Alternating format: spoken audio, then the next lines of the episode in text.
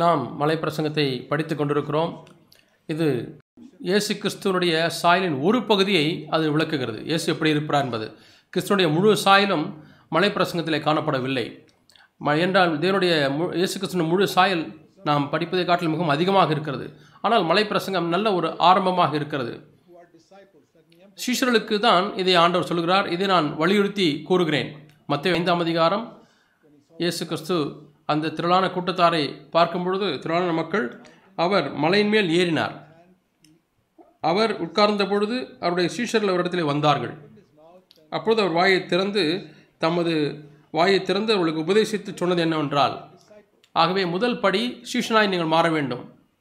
அது என்னவென்றால், லூக்கா பதினான்காம் அதிகாரத்திலே இருபத்தி ஆறுலேருந்து முப்பத்தி மூன்று வசனங்கள் வரையான நிபந்தனைகளை நிறைவேற்றுவதன் மூலமாக நாம் சீஷராய் மாறு மாறுகிறோம் சகோதர சகோதரர்களையும் உறவினர்களையும் காட்டிலும், சபையில் உள்ள சகோதர சகோதரிகளை காட்டிலும் அதிகமாக இயேசுவை நேசிப்பது, மனைவி பிள்ளைகளை காட்டிலும் இயேசுவை நேசிப்பது. இரண்டாவதாக, உங்களுடைய சுயத்திற்கு ஒவ்வொரு நாளும் மறிப்பதற்கு ஆயத்தமாக இருத்தல், ஒவ்வொரு நாளும் சிலுவை எடுப்பது. மூன்றாவதாக, உங்களுடைய உடைமைகளை விட்டு கொடுப்பது, அந்த உடைமைகள் மேல் சொந்தம் பாராட்டக்கூடிய அந்த மனப்பான்மை விட்டு விடுவது. அதற்கு பிறகு நாம் மலைப்பிரசங்கத்துக்கு வர வேண்டும். அப்பொழுது அவர் நமக்கு போதிப்பார். இதனுடைய பொருள் என்ன என்பதை அவர் நமக்கு போதிப்பார். இதை நாம் பார்த்தோம். முதலாவதாக, ஆண்டவர் ஒன்பது சரியான மனநிலைகளை குறித்து அவர் பேசினார். மத்திய ஐந்தாம் அதிகாரம் மூன்றிலிருந்து பதினோரு வசனங்கள் வரை. ஆவில் எளிமையாக இருப்பது என்ன? நம்முடைய பாவங்களுக்காய் துறையப்படுவது, சாந்தமும் ம மனத்தாழ்மையுமாக இருப்பது. அதற்கு பிறகு நீதியின் மேல் பசிதாகமுள்ளவர்களாக இருப்பது, இரக்கம் மற்றவர்களுக்கு இரக்கமாக இருப்பது, இரக்கமுள்ளவர்களாக இருப்பது, இருதயத்தில் சுத்தமுள்ளவர்களாக இருப்பது. இருதயத்தில் சுத்தம் என்று சொன்னால் தேவனை மட்டுமே நேசிக்கக்கூடிய காரியம். நாம் எல்லா இடங்களிலும் தேவனையை பார்க்கக்கூடிய ஒரு வாழ்க்கை. அதுக்கு பிறகு சமாதானம் பண்ணுகிறவர்களாக இருப்பது, உள்ளத்திலே சமாதானத்தை தேடுவது, நீதி நிமித்தம் பாடுபடுவதற்கு ஆயத்தமாக இருக்கக்கூடிய ஒரு வாழ்க்கை, பிறகு இயேசுவுக்காக பாடுபடக்கூடிய ஒரு வாழ்க்கை. இவைகள் தான் தன்னுடைய சாரத்தை இழக்காத இழக்காத உப்பை போல சுவை ஊட்டுகிறதா இருக்கிறது. நாம் இந்த உலகத்திலே மங்கி இருக்கக்கூடிய உலகத்திலே பிரகாசிக்கக்கூடிய விளக்காய் நாம் இருக்க முடியும். அதற்கு பிறகு நாம் பிரமாணத்தினுடைய விரிவாக்கம் என்ன என்பதை பார்த்தோம். அநேக காரியங்கள் பத்து கற்பனைகளிலே அதன் வேரை வைத்திருக்கிறதா இருக்கிறது. மத்திய ஐந்தாம் அதிகாரம் இருபத்தி ஆம் இருபதாம் வசனத்திலே, உங்களுடைய நீதியானது பரிசேயர் வேதபாரர்களுடைய நீதியை காட்டிலும் அதிகமாக இராவிட்டால் என்று வாசிக்கிறோம். அதிகமாக என்று சொன்னால் ஆழமாக போவது, தரத்திலே மேம்பட்டு இருப்பது, மேலே மேலான ஒரு வாழ்க்கை, மேலே இருக்கக்கூடிய ஒரு வாழ்க்கை அல்ல. நம்முடைய நீதி அது மேலிழந்தவாறு இருக்கக்கூடாது. முதலாவதாக கோபம், அதாவது பழைய ஏற்பாட்டிலே அது கொலைக்கு சமமாக இருக்கிறது.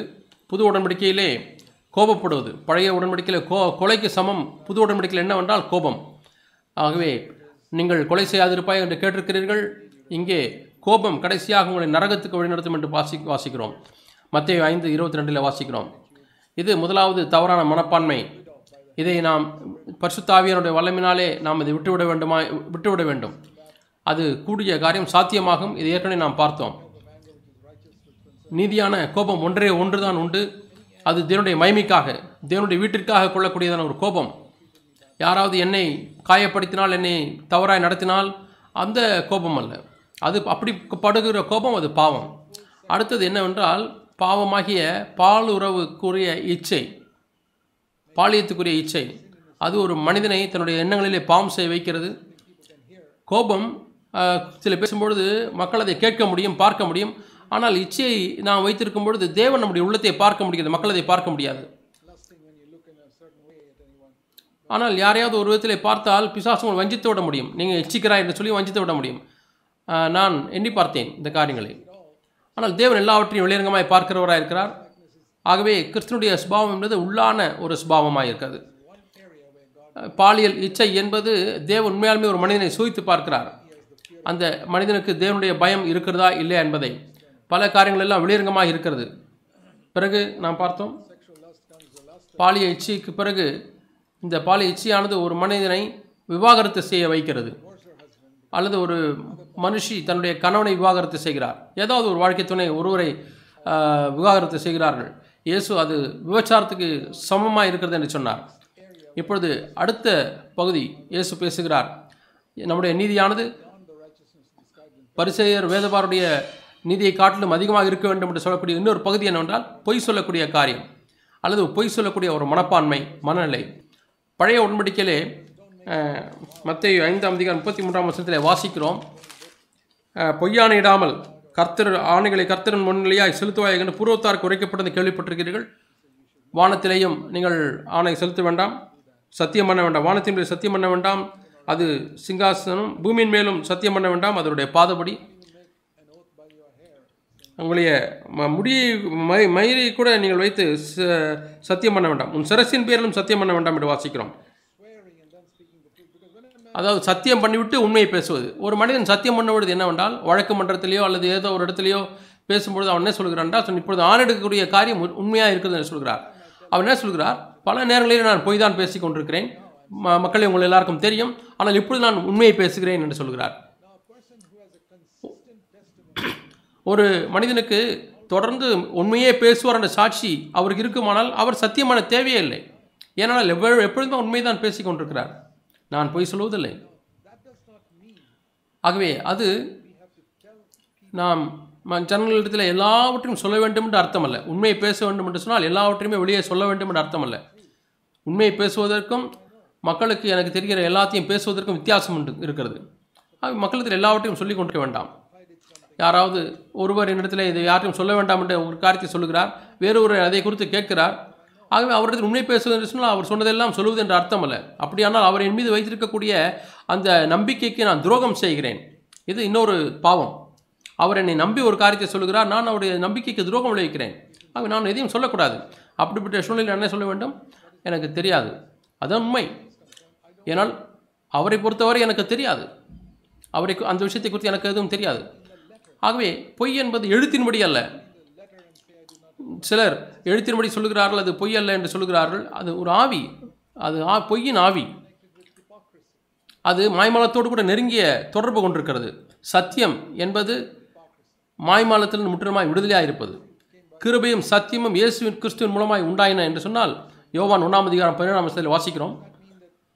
அதனுடைய பொருள் என்ன, ஏ உண்மையை பேசணும் முதல் நபர் இயேசுதான் என்ற அர்த்தமா? இல்லை, பழைய ஏற்பாட்டில் எத்தனையோ தீர்க்கதரிசிகள் உண்மையை பேசினார்கள்.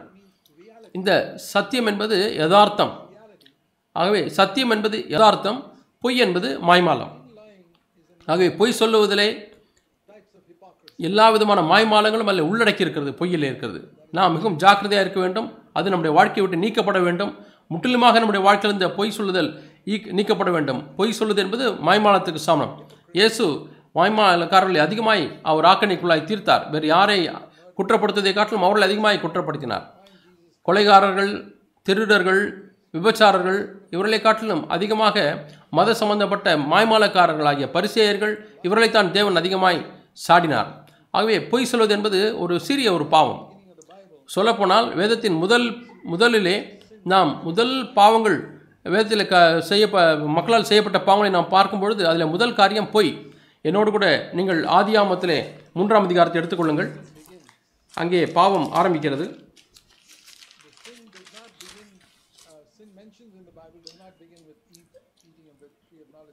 ஆகவே வேதத்திலே பாவம் தொடர்பான முதல் வசனமானது அந்த கனியை விலகப்பட்ட கனியை புசிப்பதை குறித்து சொல்லப்படவில்லை. ஆனால் பிசாசு அவன் பொய்யன், அவன் பொய்யனும் கொலைகாரனுமாய் இருக்கிறான். ஆரம்பத்திலிருந்தே ஆதியாகமம் மூன்றாம் அதிகாரத்தில் வாசிக்கிறோம்,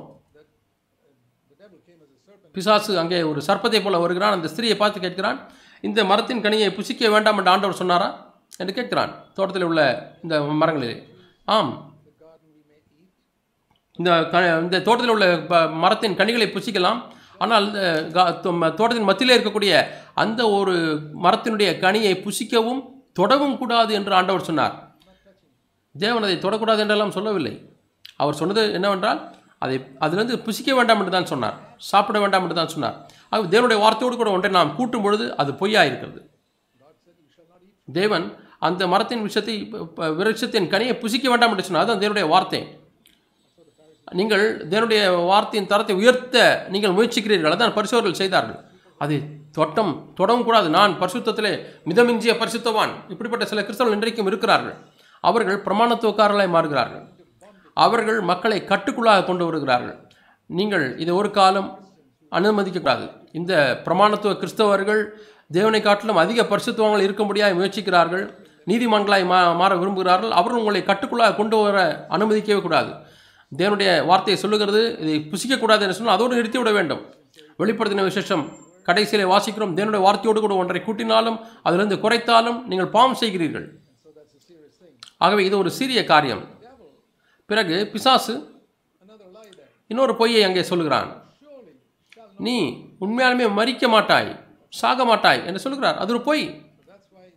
ஆகவே தான் பிசாசு பொய்யன் என்று அழைக்கப்படுகிறான். ஆரம்பத்திலிருந்தே அவன் பொய்யன் என்று அழைக்கப்படுகிறான். அவன் முதல் உரையாடல் மனித வர்க்கத்தோடு கூட இருந்த ஒரு உரையாடல் எப்படி ஆரம்பிக்கிறது? பொய்யில் ஆரம்பிக்கிறது. நீ தேவனுடைய கட்டளைக்கு கீழ்ப்படியாமல் போனால், தேவனுக்கு கீழ்ப்படியாமல் போனால் நீ கண்டிப்பாக மரிப்பதில்லை. அவளுக்கு தெரியும், தேவன் சொல்லியிருக்கிறார், நீ உண்மையாலுமே மரிப்பாய். இதைத்தான் தேவன் சொன்னார். ஆதியாகமம் இரண்டு பதினேழுலே வாசிக்கிறோம், கனியை புசிக்க வேண்டாம், புசிக்கும் நாளிலே சாகவே சாவாய் என்று சொல்லுகிறார். நீ புசிக்கும் நாளிலே சாகவே சாவாய் என்று கட்டளையிட்டார். ஆனால் ஏவாள் என்ன செய்தார்கள்? அவர்கள் அதை அப்படியே விட்டுவிட்டார்கள். அவர்கள் மிகவும் கேஷுவலாக சாவா என்று சொன்னார் என்று சொல்கிறார்கள். ஆகவே தேவனுடைய வார்த்தையிலே கொஞ்சம் இது கொஞ்சம் சேர்ப்பதும் கொஞ்சம் கழிப்பதும் முதல் வாக்கியத்திலே நாம் பார்க்கிறோம். வேதத்திலே நீ தொடக்கூடாது என்பது தேவனுடைய வார்த்தையோடு கூட கூட்டுவது, நீ மறிப்பதில்லை, தேவனுடைய வார்த்தையிலே ஒன்றை கழிப்பது. இதே நாம் அதிக முதல் அதிகாரங்களை பார்க்கிறோம். இன்றைக்கும் இவைகள் எல்லாம் கிறிஸ்துவத்தில் நடந்து கொண்டிருக்கிறது. இன்றைக்கும் தேவனுடைய வார்த்தையிலே கொஞ்சம் சேர்க்கிறார்கள், கொஞ்சம் கழிக்கிறார்கள். ஆனால் அது கேட்பதற்கு அதே போல் இருப்பது போல தோ தோன்றும் உங்களிலே அநேகருக்கு. ஆதியாகமம் மூன்றாம் அதிகாரத்துக்கும் ஆதியாகமம் இரண்டாம் அதிகாரம் பதினேழாத்துக்கும் நீங்கள் வித்தியாசம் தெரிகிறதா? நீங்கள் கவனமாய் வாசிக்கவில்லை என்று சொன்னால் அந்த வித்தியாசம் உங்களுக்கு தெரியாது. ஆகவே தான் இன்றைக்கு அநேக பிரசங்கியார்கள் பிரசங்கியாரால் நீங்கள் வஞ்சிக்கப்பட முடியும். ஏனென்றால் அவர்கள் சொல்லுகிறது நன்றாக இருப்பது போல, சரியாக இருக்கிறது போல தோன்றுகிறது. நான் ஒரு உதாரணத்தை உங்களுக்கு சொல்லுகிறேன். ஒரு முறை ஒருவர் வந்து ஒரு துண்டு பிரதியை எனக்கு கொடுத்தார். இந்தியாவில் உள்ள பிரசங்கியார்கள் ஒரு ஒரு துண்டு பிரதியை கொடுத்தார். அதை பணம் வசூலிப்பதற்காக அநேக பிரசங்கங்கள் இப்படி செய்கிறார்கள். அதை கொண்டு வந்து கொடுத்தார். அதில் ஒரு வசனத்தை அவர் எழுதியிருந்தார், மத்திய பத்தாம் அதிகாரத்தில் உள்ள கடைசி வசனம். அதை அவர் போட்டிருந்தார், ஒரு தீர்க்கதரிசிக்கு கொடுக்கிறவன் அதனுடைய பலனை அடையாமல் போக மாட்டான் என்று சொல்கிறார். ஆகவே உங்களுடைய ஒரு உங்களுடைய நன்கொடைகளை இந்த விலாசத்துக்கு அனுப்புங்கள் என்று சொல்கிறார். அந்த வசனத்துக்கு ஒத்தது போல இருக்கிறது. ஆனால் உண்மையாலுமே நீங்கள் மத்திய பத்தாம் அதிகாரத்தை வாசித்தால் அப்போது அதுபோல ஒரு வசனத்தை நீங்கள் பார்ப்பதில்லை. ஆகவே வித்தியாசமான வாசங்களை அவர் ஒன்று சேர்த்து சொல்லுகிறார்கள். இந்த மனிதன் இதை இந்த துண்டு பிரதியை பல இடங்களிலே கொடுத்து பணத்தை வசூலிக்கிறார். அநேக மக்கள் இந்த வா வசனத்தை பார்க்க மாட்டார்கள் என்று இந்த பிரசங்கியாருக்கு தெரியும். தொண்ணூத்தொம்பது புள்ளி ஒம்பது கிறிஸ்தவர்கள் வேதவசனத்திலே அவர்கள் கற்றவர்களாக இல்லை. நான் அதை பார்த்தவுடனே இது வேதவசனம் அல்ல என்று நான் உணர்ந்து கொண்டேன். அது தேவனுடைய வார்த்தையை திரித்து கூறுவதாகும். அது ஒரு வஞ்சனை. இதுதான் பிசாசோடு கூட ஐக்கியப்பட்டு தேவனுடைய வார்த்தையை திரிப்பது. ஆகவே நாம் இங்கே முதல் பொய்யை நாம் பார்க்கிறோம். முதல் பாவம் இங்கே சொல்லப்பட்டிருக்கிறது. அது ஒரு பாவம், ஏவாளல் சொல்லப்பட்ட ஒரு பாவம், ஏவாளல் சொல்லப்பட்ட ஒரு பொய். பிசாசும் பொய் சொல்லுகிறான், தேவனுடைய வார்த்தையோடு கூட சேர்ப்பதும், தேவனுடைய வார்த்தையிலிருந்து எடுப்பதும். உண்மையாலுமே மரிப்பாய் என்று சொன்னதை பிசாசு சொல்லுகிறான், மரிக்க மாட்டாய் என்று சொல்கிறான். தேவன் நீ மரிப்பாய் என்று சொன்னாரா? பிசாசு நீ மரிக்க மாட்டாய் என்று சொல்கிறான், நீ சாக மாட்டாய் என்று சொல்கிறான். இது இன்றைக்கு எப்படி பொருந்துகிறது அதை நாம் பார்க்க வேண்டும். இந்த பொய் எப்படி இன்றைக்கு நம்முடைய வாழ்க்கையில் பொருந்துகிறதா இருக்கிறது என்பதை பார்க்க வேண்டும். இன்றைக்கு நமக்கு நன்மை தீமை அறியத்தக்க விருட்சம் நம்மிடத்தில் இல்லை. அது எழுத்தினுடைய அன்றை அன்றைக்கு இருந்தது. ஆனால் உங்களுக்கு ஒரு வசனத்தை உங்களுக்கு காண்பிக்க விரும்புகிறேன். அங்கே பிசாசு நீ மரிக்க மாட்டான் என்று சொல்லக்கூடிய ஒரு வார்த்தை உங்களுக்கு காண்பிக்க விரும்புகிறேன். தேவன் நீ மரிப்பாய் என்று சாவாய் என்று சொன்னார். ஆனால் பிசாசு நீ சாக மாட்டாய் என்று சொல்கிறான். ஆகவே இங்கேயும் கூட நாம் சாத்தானுக்கு செவி கொடுப்பதில் குற்றமுள்ளவர்களாக இருக்கிறோம். ரோமர் எட்டாம் அதிகாரம், அவர் மறுபடியும் பிறந்த விசுவாசிகளுக்கு எழுதுகிறார். அவர் விசுவாசத்தினால் உண்டாகிற நீதி நீதிமானாக்கப்படுதலை குறித்து ஐந்தாம் அதிகாரம், பாவத்தை மேற்கொள்வதை குறித்து ஆறாம் அதிகாரத்தில் பேசுகிறார், பிரமாணத்திலிருந்து விடுதலை ஆவதை குறித்து ஏழாம் அதிகாரத்தில் பேசுகிறார், ஆவிலான் ஆவில உண்டாகக்கூடிய வாழ்க்கையை குறித்து எட்டாம் அதிகாரத்தில் பேசுகிறார், நான்காம் வசனத்திலிருந்து பேசுகிறார், கிறிஸ்து இயேசுக்குள்ளாய் வாழக்கூடிய வாழ்க்கையை குறித்து சொல்கிறார். பன்னிரெண்டாம் வசனத்தில் சொல்கிறார், அவர் மறுபடியும் பிறந்த விசுவாசிகளுக்கு சொல்கிறார், சகோதரரே.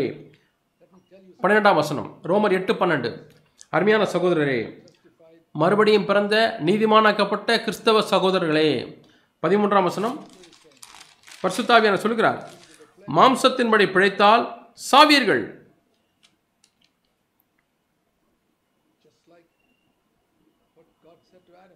ஆதாமுக்கு ஆதியாகமம் இரண்டாம் அதிகாரத்தில் தேவன் சொன்னது போலவே இப்பொழுது பிசாசு என்ன சொல்கிறான்? இல்லை, நீ கண்டிப்பாக மரிக்க மாட்டாய். ஏனென்றால் ஆண்டவரை ஒரு சில ஆண்டுகள் முன்பாக ஏற்றுக்கொண்டாய். நீ ஒரு முறை ரட்சிக்கப்பட்டால் இன்றைக்கும் ரட்சிக்கப்பட்டு விட்டாய். ஆகவே உன்னுடைய ரட்சிப்பின் இழப்பதற்கு கேள்வியே இல்லை. அநேக மக்கள் இதை இந்த பொய்யை பிரசங்கிக்கிறார்கள். ஆண்டவர் சொல்கிறார், சகோதரரே, நீங்கள் மாம்சத்தின்படி பிழைத்தால் உண்மையாலுமே மரிப்பீர்கள், சாவீர்கள். பதிமூன்றாம் வசனத்தில் பரிசுத்தர் என்ன பேசுகிறார்? இது சரீர பிரகாரமான மரணமா? எல்லாருமே சரீர பிரகாரமான மரணத்தை அடைகிறார்கள். நீங்கள் ஆவியின்படி நடந்தாலும் மாம்சத்தின் படி நடந்தாலும் ஒரு நாளை மரிக்க வேண்டியிருக்கிறது. இங்கே அவர் ஆவிக்குரிய மரணத்தை குறித்து பேசுகிறார். ஆவிக்குரிய மரணம் என்றால் என்ன? அது நித்திய நரகத்துக்கு போவார்கள், தேவனோடு கூட என்னடைக்கும் பிரிக்கப்பட்டு போவார்கள். வேறு மரணத்தை குறித்து வேதம் பேசுகிறதா எனக்கு தெரியாது. நித்திய மரணம். அருமையான சகோதரர்களே, மறுபடியும் பிறந்த நீதிமானாக்கப்பட்ட கிறிஸ்துக்குள்ளாக இருக்கக்கூடிய சகோதரர்களே, நீங்கள் பாவத்தை மேற்கொண்ட வாழ்க்கையை கொஞ்ச நாட்கள் வாழ்ந்து கொண்டிருந்தாலும் சரி, இப்பொழுது நீங்கள் மாம்சத்தின்படி பிழைப்பீர்கள் என்று சொன்னால் சாவீர்கள். மாம்சத்தின்படி விழுந்து விட்டால் நீங்கள் மனதிரும்பி திரும்பி வர முடியும். ஆனால் ஒரு வாழ்க்கை பாணி அது மாம்சத்தின்படியே வாழ்ந்து கொண்டிருந்தீர்கள் என்று சொன்னால் தொடர்ந்து நீங்கள் கண்டிப்பாக மரிப்பீர்கள். ஆனால் இதை தவிர்ப்பதற்குரிய வழி என்னவென்றால் ரோமர் எட்டு பதிமூணில் வாசிக்கிறோம், ஆவியினாலே சரீரத்தின் செய்கைகளை அழித்தால் பிழைப்பீர்கள். நான் உங்கள் எல்லாரையும் உற்சாகப்படுத்த விரும்புகிறேன் சகோதர சகோதரிகளே, பிசாசுடைய பொய்க்கு நீங்கள் இங்கே செவி கொடுக்க வேண்டாம், ஏவாள் செய்தது போல. சரி, கடைசி பாவம் வேதத்தில் சொல்லப்பட்டிருக்கக்கூடிய கடைசி பாவம் வெளிப்படுத்தின விசேஷம் இருபத்தி ரெண்டாம் அதிகாரம் முதலாவதாக பதினைந்தாம் வசனம். அங்கே ஒரு மக்களுடைய பட்டியல் காணப்படுகிறது. தேவனுடைய ராஜ்யத்துக்கு வெளியே இருக்கிறவர்கள் யார் யார் என்று பார்க்கிறோம். பதினைந்தாம் வசனம், அவர்கள் அந்த ஜீவ விருட்சத்தின் வாசலிலே பிரவேசிக்கிறவர்கள் இருக்கிறார்கள். பதினாலாம் வசனம், அந்த நகரத்துக்கு வெளியே இருக்கிறவர்கள் யார் என்று பார்க்கிறோம். பாலியல் பாவத்தில் வாழ்கிறவர்களை, அதுவும் ஓரண சேர்க்கை பாவத்தில் வாழ்கிறவர்களை அவர்கள் மனிதர்கள் அல்ல, நாய்கள் என்று சொல்கிறோம். விபசாரரும் விசாரக்காரரும் கொலைபாதகரும் சூனியக்காரரும் நாய்களும் விக்கிரகாராதனைக்காரரும் இவெல்லாம் சீரிய பாவங்கள். அது அந்த அட்டவணையிலே கடைசி இருக்கிறது பாருங்கள். பொய்யை விரும்பி அதின் படி செய்கிற யாவரும் புறம்பே இருப்பார்கள், இவர்கள் நரகத்து போர்கள் என்று வேதத்தில் வாசிக்கிறோம். எண்ணி பாருங்கள், இது எவ்வளோ சீரிய ஒரு பாவம். பொய்யை விரும்புவது, பொய் சொல்வதை விரும்புவது, பொய் சொ பொய் சொல்லியே வாழ்வது, பொய்யையே நடைமுறையாக கொண்டிருப்பது வேதத்தில் சொல்லப்பட்ட கடைசி பாவம். பத்தொன்பதாம் வசனம், நீங்கள் இந்த வசனத்திலிருந்து எதையாகிலும் எடுத்து போட்டால், இதுதான் கடைசி பாவம். வேத வசனத்திலே ஒன்றை எடுத்து போடுவது, சீரிய காரியங்களை, தேவனுடைய வார்த்தையில் எழுதப்பட்ட சீரிய காரியங்களை எடுத்து போடுவது. குறிப்பாக நீ மரிப்பாய் என்று சொன்னால் நீ மரிக்க மாட்டாய் என்று சொல்வது. நீ மரிக்காமலும் இருக்கலாம், கண்டிப்பாக மரிக்க மாட்டாய். தேவன் இங்கே என்ன சொல்லப்பட்டிருக்கு என்று சொன்னால், ஜீவ புஸ்தத்திலிருந்தும் பரிசுத்த நகரத்திலிருந்தும் இந்த புஸ்தத்தில் எழுதப்பட்டிருந்தும் தன்னுடைய பங்கை தேவன் எடுத்து போடுவார். ஆதியாகமம் மூன்றாம் அதிகாரம் வாசிக்கிறோம்.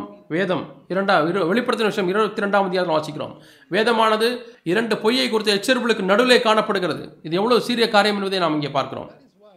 ஆகவே தான் வேதம் சொல்லுகிறது, வஞ்சனை குறித்து சொல்லுகிறது.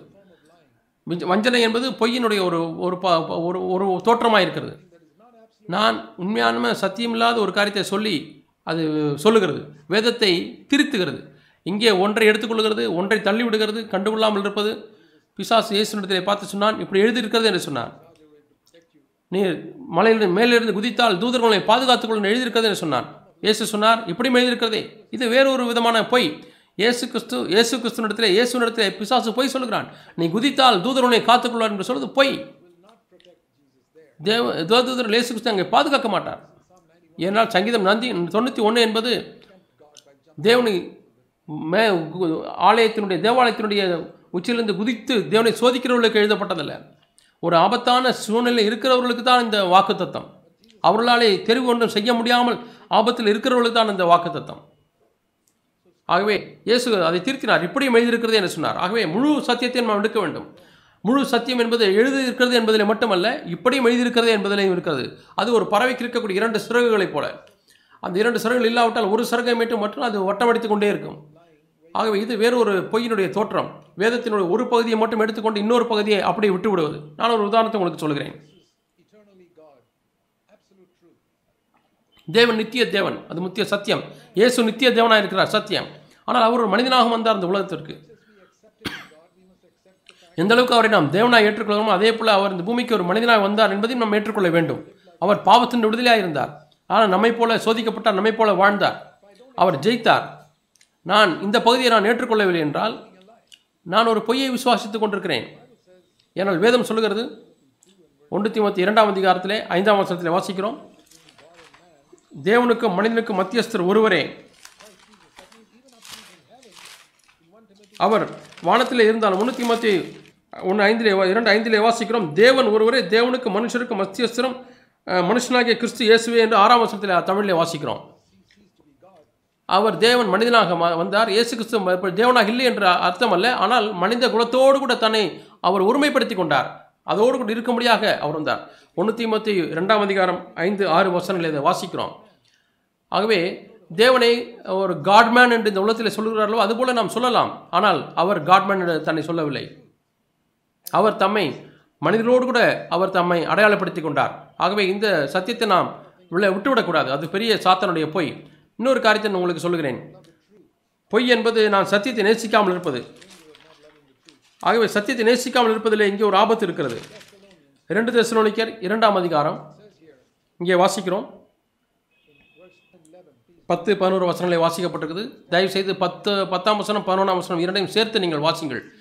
நீங்கள் சத்தியத்தின் மேலுள்ள அன்பை அங்கீகரிக்காமற் போனால் நீங்கள் ரட்சிக்கப்படும்படியாய், பாவத்திலிருந்து ரட்சிக்கப்படும்படியாக தேவனே பொய்யை நம்பத்தக்கதாக கொடிய வஞ்சகத்தை உங்களுக்குள்ளே அனுப்புவார். நீங்கள் அப்பொழுது பொய்யை விசுவாசிப்பீர்கள். தேவனே நீங்கள் பொய்யை விசுவாசிக்க முடியாது அனுமதித்து விடுவார். வியப்பாக இருக்கிறது அல்லவா? தேவன் ஒருபோலும் பொய் சொல்கிறவரல்ல, அவர் எப்பொழுதுமே மெய்யாய் பேசுகிறவர். பிசாசு தான் பொய்யன்.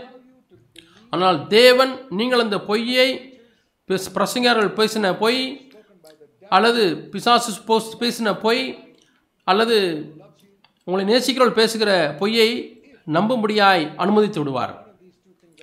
எப்பொழுது என்று சொன்னால் உங்களுடைய வாழ்க்கையில் இந்த இரண்டு காரங்களில் ஒன்று மெய்யாக இருக்குமானால், ஒன்று நீங்கள் சத்திய உங்களை குறித்த சத்தியத்தை நீங்கள் நேசிப்பதில்லை, தேவன் செய்தி மூலமாய் பேசுகிறார் அல்லது வேதத்தில் ஒரு பகுதி மூலமாய் பேசுகிறார், நீங்கள் தவறாக இருக்கிறீர்கள் என்பதை பார்க்கிறீர்கள், ஆனால் அதை ஏற்றுக்கொள்ள உங்களுக்கு மனமில்லை.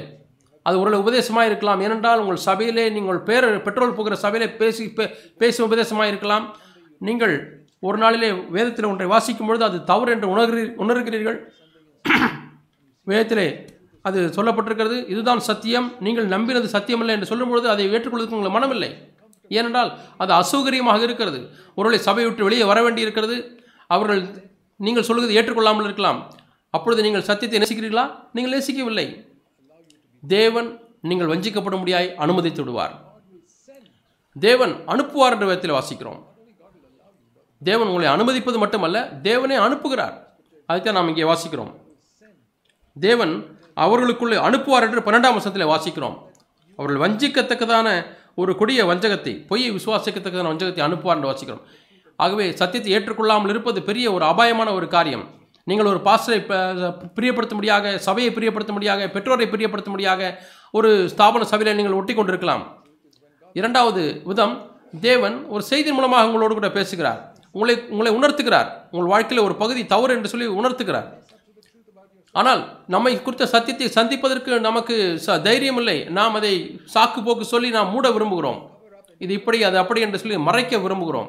ஆனால் உள்ளத்தின் ஆழத்தில் உங்களுக்கு தெரியும், நீங்கள் சத்தியத்தை ஏற்றுக்கொள்ள உங்களுக்கு மனமில்லை என்பதை நீங்கள் அறிந்திருக்கிறீர்கள். மீண்டுமாய் தேவன் பொய்யை வஞ்சிக்கத்தக்கதான ஒரு கொடிய வஞ்சகத்தை தேவன் உங்களுக்குள்ளே அனுப்புவார் என்று வாசிக்கிறோம்.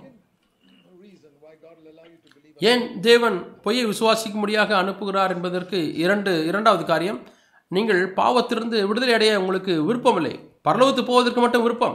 தேவனுடைய வார்த்தையை நீங்கள் கேட்கிறீர்கள், பாவத்துக்கு விரோதமாய் வரு ஒரு உறுதியான வலிமையை கண்டிப்பான பிரசங்கத்தை கேட்கிறீர்கள், நீங்கள் அந்த பாவத்தின் விடுதலை ஆவதற்கு உங்களுக்கு விருப்பமில்லை. அப்படியானால் நீங்கள் பொய்யை விசுவாசிக்கும்படியான ஒரு கொடிய வஞ்சகத்தை அனுப்பிவிடுவார்.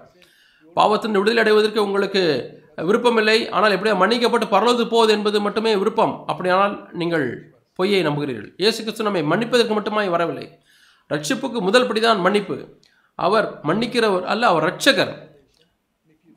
மன்னிப்பு தான் ரட்சிப்பினுடைய இறுதி இதயமாக இருக்கிறது. ஆனால் ரட்சிப்பிலிருந்து பாவத்தின் விடுதலை அடைய வேண்டும் என்று விரும்பவில்லை என்று சொன்னால் உங்களுக்கு நான் ஒரு எச்சரிப்பை கொடுக்கிறேன், நீங்கள் ஒரு கொடிய பொய்யை நம்புவீர்கள். நீங்கள் முடிநெடியமான சீசலா இல்லையா என்பதை எப்படி கண்டுகொள்ள முடியும்? நீங்கள் அப்படி சீசன் இல்லைன்னு சொன்னால் நித்தியத்தில் நீங்கள் ரோடு இருக்க முடியாது. ஆகவே நான் வஞ்சிக்கப்பட விரும்பவில்லை. எப்பொழுதுமே பிசாசு என்னை வஞ்சிக்க முடியாது விரும்புகிறான். நம்முடைய சரீரமா மாம்சமானது வஞ்சிக்கக்கூடியதாக இருக்கிறது. எபேசியர் நாளில் வாசிக்கிறோம், நம்முடைய இருதயமானது வஞ்சிக்கக்கூடியதாக இருக்கிறது. எரேமியா பதினேழாம் அதிகாரம், இருதயமானது வஞ்சிக்கக்கூடியதாக இருக்கிறது. இருதயம், மாம்சம், பிசாசு, இந்த உலகம் வஞ்சிக்கிறவர்கள் நிறைந்திருக்கிறது. இதற்கு மேலாக தேவனே நம்மை கொடுக்க வஞ்சத்துக்குள்ள அனுப்புவார் என்று சொன்னால் நான் அவ்வளோதான், முடிந்து விட்டேன், எனக்கு நம்பிக்கை இல்லை. என்னுடைய ரட்சிப்பின் ஒரே நம்பிக்கை தேவன் என் பக்கமாக இருக்க வேண்டும். தேவன் உங்கள் பக்கமாக இருக்கிறாரா? எல்லா பொய்க்கும் விரோதமாக தேவன் உங்கள் பக்கமாக இருக்கிறாரா? இந்த உலகத்தில் உள்ளதானே, கிறிஸ்தவத்தில் உள்ளதானே, பிரசங்காரம்பத்தில் உள்ளதானே பிரச பொய்களிலிருந்து நீங்கள் சத்தியத்தை நேசிக்கிறீர்களா? நீங்கள் பாவத்தை குறித்து உணர்த்தப்பட்டால் உடனே ஒத்துக்கொள்ளுங்கள், அறிக்கை செய்யுங்கள், விட்டுவிடுங்கள்.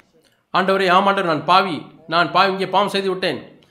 ஆனால் அல்லது வேத வேத சத்தியம் இப்படி சொல்லுகிறது ஆண்டவர், இதுவரை நான் நம்பின காரியங்களுக்கு விரோதமாக இருக்கிறது ஆண்டவரே, ஆண்டவரே நான் சத்தியத்தை ஏற்றுக்கொள்ள என்று சொல்லுங்கள். நான் மன மா மாறிவிடுவதற்கு விருப்பம் உள்ளவனாக இருக்கிறேன், நான் இதை ஏற்றுக்கொள்ளப் போகிறேன்.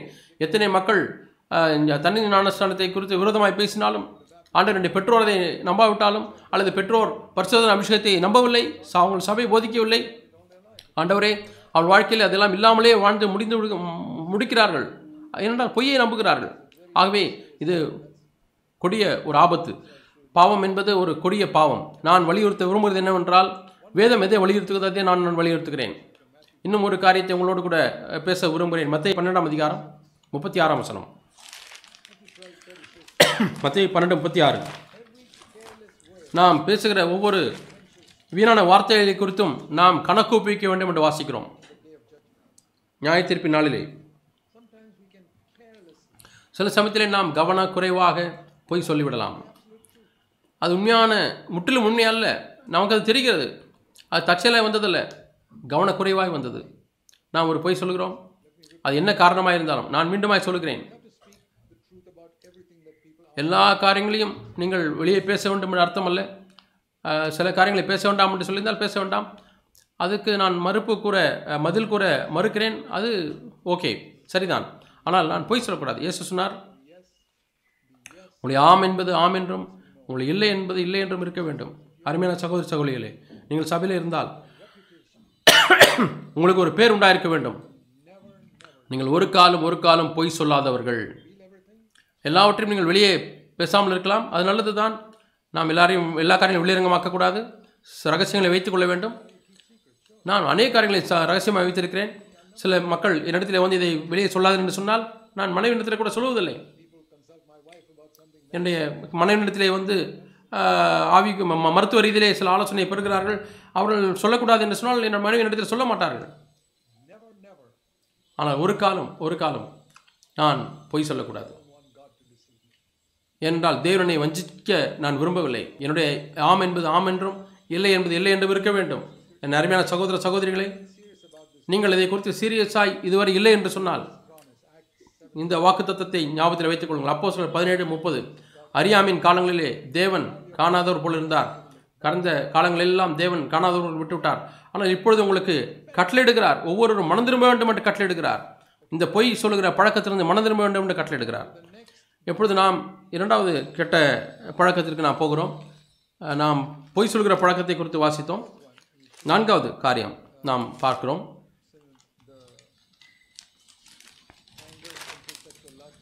நாம் கோபத்தை குறித்து பார்த்தோம், பாலிய இச்சை, பொய் சொல்வது, இப்பொழுது பழி வாங்கக்கூடிய ஒரு மனப்பான்மை.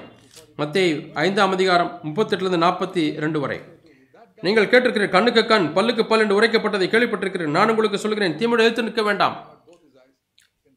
ஆண்டவர் சொல்கிறார், ஒரு கண்ணை மட்டும் எடுத்தால் போதும், ரெண்டு கண்ணும் எடுக்க வேண்டாம் என்று சொல்கிறார். அது ஒரு கட்டளை அல்ல, அது ஒரு அனுமதி. நீங்கள் இப்படி உரைக்கப்பட்டதை கேள்விப்பட்டிருக்கிறீர்கள் என்று சொல்கிறார். உரைக்கப்பட்டதை கேள்விப்பட்டிருக்கிறீர்கள் என்று சொல்கிறார். பல்லுக்கு பல், ஒரு ப ஒரு ஒரு பல்லை உடைத்தால் நீங்கள் அவன் பல்லை உடைக்கலாம். ஆனால் நான் உங்களுக்கு சொல்கிறேன், அதை செய்ய வேண்டாம். யாராவது உங்கள் கண்ணை எடுத்தால் மன்னியுங்கள். ஒரு கண்ணத்தில் அரைந்தால் இன்னொரு கண்ணத்தை காண்பீங்கள். இதனுடைய ஆவியை நீங்கள் விளங்கிக் கொள்ள வேண்டும், அதனுடைய ஆவியை விளங்கிக் கொள்ள வேண்டும். யாராவது அடித்து அப்படி காண்பது அல்ல. இயேசுவை அடித்த பொழுது அவர் அப்படி செய்யவில்லை. அவர் அங்கே வழக்கு மன்றத்திலே சோதிக்கப்பட்டார், அவருடைய குற்றம் சாட்டினவர்களால் விசாரிக்கப்பட்டார். நான் சரியானதை சொன்னால் ஏன் அடித்தீர்கள் என்று அவர் கேட்டார். ஆகவே நீங்கள் இதனுடைய ஆவியை அறிந்து கொள்ள வேண்டும். யாராவது உங்களை வழக்கு மன்றத்துக்கு வழக்காடி வஸ்திரத்தை எடுத்துக்கொள்ள விரும்பினால் அங்கேயும் விட்டுவிடு என்று சொல்கிறார். யாராவது உங்களை புண்படுத்த விரும்பினால் அவருக்கு நீங்கள் நல்லவர்களாயிருங்கள், அதைத்தான் நான் சொல்கிறார். யாராவது பாதி சொத்தை எடுத்துக்கொண்டு மீதி பாதியை கொடு என்று சொன்னால் அதை கொடுத்து நீங்கள் ஏமாந்து விடக்கூடாது. நீங்கள் சரியாக வேத வசனத்தை விளங்கிக் கொள்ள வேண்டும், தவறாக விளங்கிக் கொள்ளக்கூடாது. உங்களை சாதகமாக தங்களுக்கு பயன்படுத்தி உங்களுக்கு தீமையை செய்தால் நீங்கள் பழி வாங்க வேண்டாம். அதற்கு மாறாக அவர்களை நேசியுங்கள். அவருக்கு ஏதாவது சிறு உதவி செய்யுங்கள். கொஞ்சம் உதவி கேட்டால் அதிகமாக உதவி செய்யுங்கள். ஒரு மைல் தூரம் போக ஒரு உங்களை வருந்தி கேட்டால் இரண்டு மைல் தூரம் போங்கள். இங்கே ஒரு வாசகம் இருக்கிறது. இங்கே பழிவாங்கலை குறித்து வாசிக்கிறோம். ரோமர் பன்னெண்டாம் அதிகாரத்தில் ஒரு கட்டளை இருக்கிறது, அது மிகவும் தெளிவாய் சொல்லுகிறது. பழைய ஏற்பாட்டில் ஒரு கட்டளை இருக்கிறது, அது இங்கே மேற்கோள் காட்டப்பட்டிருக்கிறது.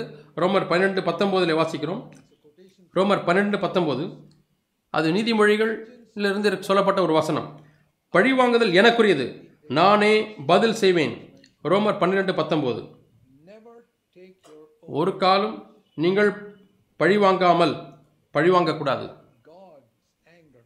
கோபாக்கினைக்கு இடம் கொடுங்கள். தேவனுடைய கோபம் அந்த மனிதனோடு கூட இடைபடட்டும். ஏனென்றால் பழைய உடன்படிக்கை கீழே கூட நாம் எப்படி கட்டளையிடப்பட்டிருக்கிறோம் என்றால் நாம் பழிவாங்கக்கூடாது. பழிவாங்கல் எனக்குறது, நானே பதில் செய்வேன் என்று சொல்கிறார் ஆண்டவர். அது பழைய ஏற்பாட்டு காலத்திலேயும் அப்படித்தான். பழைய ஏற்பாட்டு காலத்திலே வாசிக்கிறோம். ரோமர் பன்னெண்டு இருபதிலே வாசிக்கிறோம். உன் சத்துரு பசியாக இருந்தால் அவனுக்கு போஜனம் கொடு, அவன் தாகமாக இருந்தால் அவனுக்கு பானம் கொடு. இதுவும் நீதிமொழியிலிருந்து சொல்லப்பட்ட வசனம். நீதிமொழி இருபத்தி ஐந்தாம் அதிகாரம் இருபத்தி ஓராம் வசனம். அப்படி செய்வதனாலே நீ அவன் தலைமேல் அக்னித்தழலை குவிப்பாய். அதனுடைய அர்த்தம் என்னவென்றால், நீங்கள் அந்த மனிதனுக்கு நன்மை செய்கிறீர்கள், உங்களுக்கு தீமை செய்யக்கூடிய மனிதனுக்கு. உங்களை சத்ரு பசியாக இருந்தால் அவனை போஷிக்கிறீர்கள், தாகமாக இருந்தால் பானம் கொடுக்கிறீர்கள், அவனுடைய தலையை அன்பின் தழலாலே நிரப்புகிறீர்கள். ஆகவே தீமையினாலே வெல்லப்படாமல் தீமையை நன்மையினாலே வெல்லு. பாருங்கள், மக்கள் சிலர் பிசாசனுடைய தத்துவத்தை வைத்திருக்கிறார்கள். தீமையை மேற்கொள்வதற்கு வழி அதிகமான தீவை தீமை. நீங்கள் என்னோட சண்டை போடுகிறீர்களா, அதை காட்டிலும் என்னுடைய படை வந்து சண்டை போடும் என்று சொல்கிறார்கள். இது பிசாசனுடைய தத்துவம். இந்த உலகமானது ஏற்றுக்கொண்டு கொண்டு விட்டது. மனிதர்கள் அதை ஏற்றுக்கொண்டு விட்டார்கள். யுத்தம் என்று சொன்னால் யுத்தம் செய்ய போகிறேன். ஜாதிகள் ஏற்றுக்கொண்டார்கள். கிறிஸ்தவ ஸ்தாபனங்கள் அதை ஏற்றுக்கொண்டார்கள். ஒரு ஒரு சண்டை போடுகிறார்கள். நான் உபதேச விஷயமாய் கூட நான் யாரோட கொண்டு சண்டை போட விரும்பவில்லை. என்னுடைய உபதேசத்தை தெளிவாய் வேத உபதேச தெளிவாய் நான் விளக்க சொல்ல வேண்டும். ஒரு காலம் ஒரு இடத்திலே வாக்குவாதம் செய்யக்கூடாது. ஒரு காலம் இல்லை. யாராவது எனக்கு தீமை செய்தால், என்னை புண்படுத்தினால் எனக்கு பழி வாங்குவதற்கு பூஜ்ஜியம் ஆசைதான் இருக்க வேண்டும். ஆகவே பழி வாங்குதலே செய்யக்கூடாது. உள்ளத்திலே கூட நீங்கள் அதை வாஞ்சிக்கக்கூடாது. அவர்களுக்கு தீமை நேரிட வேண்டுமே என்று நீங்கள் வாஞ்சிக்கிறீர்கள். அது உங்கள் இருதயத்தை கரைப்படுத்தும். ஆகவே நான் என்ன செய்ய வேண்டும்? எனக்கு தீமை செய்தவன், எனக்கு என்னை எனக்கு புண்படுத்தினவன் தேவையில் இருந்தால் நான் நல்ல ஒரு மனப்பான்மை வைத்துக்கொண்டு அவனுக்கு உதவி செய்ய வேண்டும். அவன் நூறு மைல்களுக்கு அப்பால் இருந்தாலும் எனக்கு ஒரு நல்ல மனப்பான்மை இருக்க வேண்டும். அவன் பசியாக இருந்தால் அவன் சாகட்டும் என்று நான் விரும்பக்கூடாது. அவன் தாகமாக இருந்தால் செத்து போட்டும் என்று நான் விரும்பக்கூடாது. அவனுக்கு கொஞ்சம் தண்ணீர் கிடைக்கட்டுமே என்று விரும்ப வேண்டும். நானாக முடிந்தால் கொடுக்க வேண்டும். இந்த வசனத்தை பாருங்கள். நீதிமொழிகள் நீதிமொழிகளே சில அற்புதமான கட்டளைகளை நான் வாசிக்கிறோம். சொல்லப்போனால் புது உடன்படிக்கைக்கு அதிக நெருக்கமான ஒரு புத்தகம் பழைய ஏற்பாட்டு புத்தகம். நீதிமொழி இருபத்தி நான்காம் அதிகாரம் பதினேழாம் வசனம் அங்கே பார்க்கிறோம். உன் சத்துரு விழும்போது சந்தோஷப்படாதே, அவன் இடரும்போது உன் இருதயம் களி கூறாது இருப்பதாக. நீதிமொழிகள் இருபத்தி நான்கு பதினேழு. அற்புதமான ஒரு வார்த்தை. பழைய ஏற்பாட்டில் அற்புதமான ஒரு கட்டளை. உங்களுடைய சத்துருக்கோ அல்லது உங்களுக்கு தீமை செய்தவர்களுக்கோ ஒரு கெட்ட காரியம் நடக்கும்போது சந்தோஷப்பட வேண்டாம். அதை குறித்து நான் துக்கப்பட வேண்டும். அவனுக்கு எந்த தீமையும் வரக்கூடாது என்று சொல்ல வேண்டும். ஆகவே இது நன்மையான ஒரு காரியத்தை நாம் தேவனிடத்தில் சொல்ல வேண்டும். நான் அதை செய்திருக்கிறேன், நான் தேவனுடைய ஊழியக்காரன். நீங்கள் தேவனுக்கு ஊழியம் செய்தால் உங்களுக்கு எவ்வளவோ சத்துருக்கள் வருவார்கள் பிசாசின் மூலமாக. நாம் முழு சத்தியத்தை பிரசங்கிப்பதில் சாத்தான் கோபப்படுகிறான். ஆகவே நமக்கு விரோதமாக ஜனங்கள் எழுப்பிவிடுகிறான், நம்மோடு கூட சண்டை போடுவதற்கு, வழக்கு மன்றத்துக்கு எடுத்து செல்வதற்கு, எல்லா விதமான காரியங்களும் செய்வதற்கு. ஆனால் அவர்களுக்கு நாம் எந்த தீமை வரக்கூடாது என்று நாம் விரும்ப வேண்டும். அவருடைய குடும்பங்களுக்கு எதுவும் நடக்கக்கூடாது, அவர்களுக்கு தவறு எதுவும் நடந்துவிடக்கூடாது என்று நாம் விரும்ப வேண்டும். ஆண்டவர் அவர்களை ஆசீர்வதிக்க வேண்டும் என்று ஜெபிக்க வேண்டும். அவர்களுக்கு ஆண்டவர் சுகம் தர வேண்டும், பாதுகாக்க வேண்டும். ஆகவே எனக்கு தீமை செய்த ஒவ்வொரு நபரும் சிறு விதத்திலே கூட, அது எறும்பு கடியோ அல்லது அது பாம்பு கடியோ, ஆண்டவரே அவள் ஏற்படக்கூடாது. ஆண்டவரே தேவன் அவள் மீது இரக்கமாயிரும். ஆண்டவரே அவளை நான் மன்னிக்கிறேன். ஆண்டவரே அவளுக்கு பழி வாங்குவதற்கு எனக்கு கொஞ்சம் கூட விருப்பமில்லை என்று சொல்ல வேண்டும். இயேசு சொன்னது போல, பிதாவே அவர்களுக்கு மன்னியும், அவள் செய்கிறது என்னது அறியாது இருக்கிறார்கள். அதான் பெரிய ஒரு மாதிரியாய் நமக்கு இருக்கிறார் இயேசு. அவள் எல்லாரும் அப்படியே விடப்பட்டு விடல் என்று நான் சொல்லவில்லை, ஆனால் ஒன்றை நாம் விளங்கிக் கொள்ள வேண்டும் தெளிவாக. இயேசு கிறிஸ்துவை சிலுவையில் அறைந்த மக்கள் ஒரு நாளிலே அவர்கள் தேவனுக்கு பதில் சொல்லியாக வேண்டும். கடைசி நியாய தீர்ப்பு நாளிலே அவர்கள் தப்பிக்க முடியாது. ஆனால் இயேசு கிறிஸ்து கிடைமட்டமான காரியத்தில் அவர்களை மன்னித்து விட்டார். ஆனால் செங்குத்தான காரியத்தில் அவர்கள் செய்ய வேண்டும். பாவம் செய்யும் பொழுது மனிதன் மீது அவர்கள் பாவம் செய்கிறார்கள், ஆனால் இன்னொன்று தேவனுக்கு விரோதமாய் பாவம் செய்கிறார்கள். ஆகவே நான் கிடைமட்டமான பகுதி, அதை மட்டும் தான் மன்னிக்க முடியும். இயேசு சொன்னார், பிதாவே இவர்களுக்கு மன்னியும் என்று சொன்னால் மனிதனாக இருக்கக்கூடிய எனக்கு அவள் செய்த தீமை ஆண்டவரை நீர் மன்னித்து விடும் என்று தான் அர்த்தம். ஆகவே அந்த கிடைமட்டமான காரியம் மன்னிக்கப்பட்டு விட்டது. ஆனால் அவர்கள் மனம் திரும்பவில்லை என்று சொன்னால் தேவன் அவர்களை மன்னிக்க முடியாது. அவர்கள் இன்னுமாய் அவிசுவாசிகளாக இருக்கிறார்கள். அவிசுவாசிகள் எனக்கு விரோதமாய் காரியத்தை செய்தால் அவர்கள் மன்னிக்க தேவையில்லை, நான் அவர்களை மன்னித்து விடலாம். ஆகவே ஒவ்வொரு அவிசுவாசியையும் நான் மன்னிக்க வேண்டும், அவர்கள் மனம் திரும்பாவிட்டாலும் கூட மன்னிக்க வேண்டும். ஆனால் ஒரு சகோதரன் என்று வரும்பொழுது லூக்கா பதினேழாம் அதிகாரம் இரண்டு மூன்று நான்கு வசனங்களை வாசிக்கிறோம். அவர்கள் மனம் திரும்பினால் மன்னிக்க வேண்டும் என்று வாசிக்கிறோம். அவிசுவாசிகள் எல்லாம் நம்மோடு கூட ஐக்கியமாக இல்லை. ஆகவே அவர்கள் எல்லாரையும் நாம் மன்னித்து விட வேண்டும். அவர்கள் மனம் திரும்புவதற்கு சாத்தியமே இல்லை. நான் அவர்களை மதிக்க வேண்டும். நான் யாராவது ஒருவர் செய்கிறதையோ கே ஒன்று கேள்விப்படுகிறேன், ஆண்டவர்கள் மன்னித்து விட்டார் என்று சொல்கிறேன், உடனடியாக நான் சொல்லிவிடுகிறேன். அதனுடைய விவரங்களெல்லாம் நான் கேட்பதற்கு முன்னதாக நான் சொல்கிறேன், நான் மன்னித்து விட்டேன் சொல்கிறேன். அப்படிதான் நான் பாதுகாப்பாக இருக்கிறேன். அந்த மனப்பான்மையிலே நான் சகோதரனை குறித்து பேசும்பொழுது, உங்கள் சபையிலே ஒரு நெருங்கிய ஐக்கியத்திலே இருக்கக்கூடிய ஒரு சகோதரர், மற்ற தூரத்தில் உள்ளதன் விசுவாசி அல்ல, அவரை நீங்கள் அவிசுவாசியை போல் நடத்த வேண்டும். ஆனால் உங்களோடு கூட நெருங்கிய ஐக்கியத்தில் இருக்கக்கூடிய ஒரு சகோதரன், ஸ்தல சபையில் இருக்கிறவர், அவருக்கு ஒரு பாவமான மனப்பான்மை உங்கள் மீது இருக்குமானால் அவரோடு நீங்கள் ஐக்கியப்பட முடியாது. நீங்கள் அவருக்கு சொல்ல வேண்டும், நீ இந்த மனப்பான்மை விட்டுவிடு என்று சொல்ல வேண்டும். இயேசு கிறிஸ்து மத்திய பதினெட்டாம் தேதி என்ன சொல்லியிருக்கிறார்? பதினான்காம் வசனம் முதல், உன் சகோதரன் பாவம் செய்தால் போய் அவனிடத்திலே சொல்லி, அவிசுவாசி பாவம் செய்ய அவனிடத்தில் போய் சொல்ல தேவையில்லை, ஆனால் உன் சகோதரன் பாவம் செய்தால் மிகவும் தெளிவாக இருக்கிறது, அவனுடைய போய் சொல்லு என்று சொல்கிறார். ஏனென்றால் அவனுடைய ஆத்மாவை காக்க வேண்டும். இன்னொரு சகோதரனை கூட்டிக் கொண்டு போய் சொல்லு என்று சொல்கிறார். அப்பவும் அவன் கவனிக்கவில்லை என்று சொன்னால் சபைக்கு சொல்லு என்று சொல்கிறார். அப்பவும் அவன் அவன் மனம் திரும்பவில்லை என்று சொன்னால் அவனை அவிசுவாசியை போல நீ நடத்து என்று சொல்கிறார். நான் இப்பொழுது அன்னும் அவிசுவாசியை மன்னிக்கிறது போல நான் மன்னிக்க வேண்டும். ஆனால் அவரோடு கூட ஐக்கியப்பட முடியாது. நான் அவரோடு கூட ஐக்கியப்படுவதற்காக எவ்வளோ முயற்சி எடுத்தேன், பேசினேன், ரெண்டு மூணு சகோதரர்களை கூட்டிக் கொண்டு போனேன், சபைக்கும் சொன்னேன், ஆனாலும் அவர் மண்ணை மனம் திரும்பவில்லை. அப்படியானால் அவிசுவாசியை போல இருக்கிறார். ஆகவே நான் அதை மன்னித்து விட வேண்டும். என்னோட எல்லா அவிசுவாசியும் நான் மன்னிக்கிறேன். ஆகவே மத்திய பதினெட்டு பதினாலு வாசிக்கிறோம், அவரோடு நான் ஐக்கியப்பட முடியாது. ஐக்கியத்தை கட்ட விரும்பக்கூடிய சகோதரர்கள் இந்த காரியத்தை நாம் சரி செய்ய வேண்டும். ஆகவே அநேக கிறிஸ்தவர்கள் இதை சீரிய முறையில் எடுத்துக்கொள்வதில்லை. ஓ, இதை நான் அப்படியே கண்டுக்காமல் விட்டு விடுகிறேன் சொல்கிறார். நீங்கள் மற்றவர்கள் கூட ஐக்கியத்தை கட்ட முடியுமா? இல்லை. காலில் ஒரு முள் இருக்கிறது, அது உங்களுக்கு வேதனை கொடுத்து கொண்டே இருக்கும், அது சீழ் பிடித்து விடும், அது உங்களை வியாதிப்படுத்தும். ஆகவே ஒரு காலம் நாம் பழி வாங்குதலை விரும்பவே கூடாது. ஆண்டவர் சொல்கிறார், பழி வாங்குதல் எனக்குரியது என்று சொல்கிறார். நான் சொல்கிறதை நீங்கள் விளங்கிக் கொண்டால் மட்டுமே அப்போ சொன்ன பவுலுடைய வார்த்தைகளை நீங்கள் விளங்கிக் கொள்ள முடியும். ரெண்டு தீமோத்தேயு நான்காம் அதிகாரத்திலே வாசிக்கிறோம். ரெண்டு தீமோத்தேயு நான்காம் அதிகாரம் பதினான்காம் வசனம். பவுல் மிகவும் தேவபக்தியுள்ள மகன், மிகுந்த தேவபக்தியுள்ள மனிதராக இருந்தார். அவருடைய காலத்தில் அவர்தான் சிறந்த தேவபக்தியுள்ள மனிதர். அவருடைய இயேசு கிறிஸ்துவின் போதனைகளை மிகவும் தெளிவாக விளக்குகிறார். அவர் சொல்கிறார், ரெண்டு தீமோத்தேயு நான்கு பதினாலே சொல்கிறார், கல கண்ணன கண்ணனாகிய அலெக்சாண்டர் எனக்கு வெகு தீமை செய்தான். கண்டிப்பாக பவுல் அவரை மன்னித்து விட்டார் என்பதை நான் நிச்சயப்படுத்தியிருக்கிறேன். என் என்றால் அந்த நபர் ஒரு அவிசுவாசி. ஆகவே அவர் மன்னிக்கிறார். ஆனால் நான் பழிவாங்குதல் எனக்குரியது, நான் பதில் செய்வேன் என்று சொல்கிறார். ஆகவே தேவனை ஆண்டவரை செய்யக்கூடாது செய்யக்கூடாது என்று அவரை நாம் நிறுத்த முடியாது. ஆண்டவரே நம்முடைய வார்த்தை இப்படி சொல்கிறது, ஆனால் அப்படி செய்ய வேண்டாம் ஆண்டவர் அவரை சொல்ல முடியாது. தேவன் தம்முடைய வார்த்தையை நிறைவேற்றுவார். நீங்கள் விசுவாசித்தாலும் விசுவாசிக்காவிட்டாலும் தேவன் தம்முடைய வார்த்தையை நிறைவேற்றுகிறவராக இருக்கிறார். நீங்கள் தேவனை நிறுத்த முடியாது. தேவன் சொல்கிறார், பழிவாங்கல் எனக்குரியது, நான் அவருக்கு பதில் செய்வேன், அவர் பதில் செய்வார். ஆகவே தான் சொல்கிறார், அவனுடைய செய்கைக்கு தக்கதாக கர்த்தர் அவனுக்கு பலனளிப்பாளாக பலனளிப்பாராக என்று சொல்கிறார். அப்படியானால் பவுலுக்கு தவறான மனப்பான்மை இருந்து என்று சொல்கிறோமா அலெக்சாண்டர் மீது? இல்லவே இல்லை. அப் அப்படியானால் பவுல் தேவனோடு கூட உள்ள ஐக்கியத்தை எழுந்திருந்திருப்பார். அவருக்கு கசப்பு வந்திருக்குமே ஆனால் அந்த கண்ணான். ஆகவே அவருக்கு எந்த தீமையும் இவர் செய்யவில்லை. நாம் மிகவும் ஜாக்கிரதையாக இருக்க வேண்டும். ஆகவே நாம் தேவனுடைய வார்த்தையிலே வரும்பொழுது நாம் மிதமிஞ்சிய பரிசுத்தத்தினாலே நாம் நடந்து கொள்ளக்கூடாது. நான் அவருக்கு எந்த தீமையும் நான் விரும்புவதில்லை, இல்லவே இல்லை. இங்கே சொல்கிறார், கண்ணனாய் அலெக்சாண்டர் எனக்கு வெகு தீமை செய்தான், கர்த்தர் அவனுக்கு பதிலளிப்பாராக, நான் எந்த தீமையும் செய்ய மாட்டேன் என்று சொல்கிறார் இந்த பூமியில். ஏனென்று நான் உங்களுக்கு சொல்கிறேன். அடிக்கடி இது தொடர்போடு உள்ள இன்னொரு வசனம் மனதிற்கு ஞாபகத்துக்கு வருகிறது.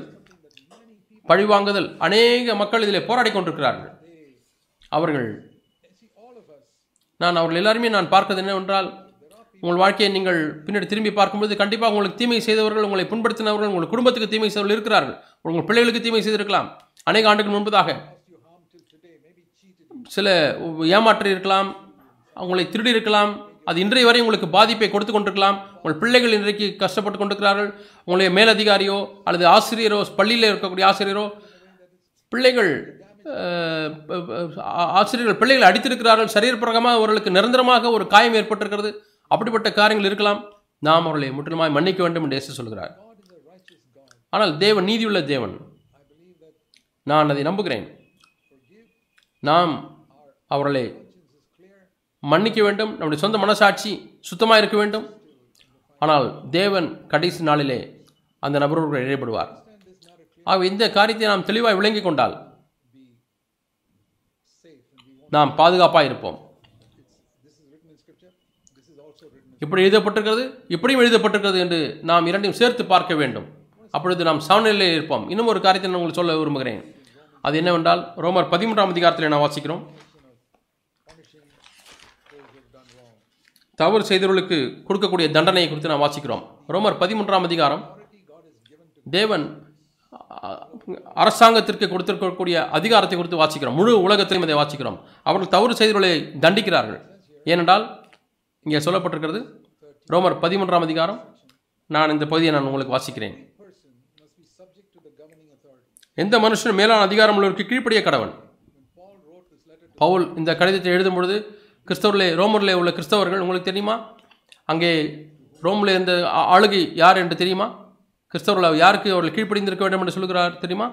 அங்கே இருந்ததான அதிபதி நீரோ மிகவும் துன்மார்க்கமான ஒரு அதிபதியாக இருந்தான். ரோமர் பார்த்த ரோம நாடு பார்த்ததான மிக மோசமான ஒரு அதி அதிபர் அந்த ஊரையை எரித்தார், கிறிஸ்தவர்களை உபத்திரவப்படுத்தினார், பேதுருவையும் கொலை செய்தார், பவுலை சிரச்சேதம் செய்தார்.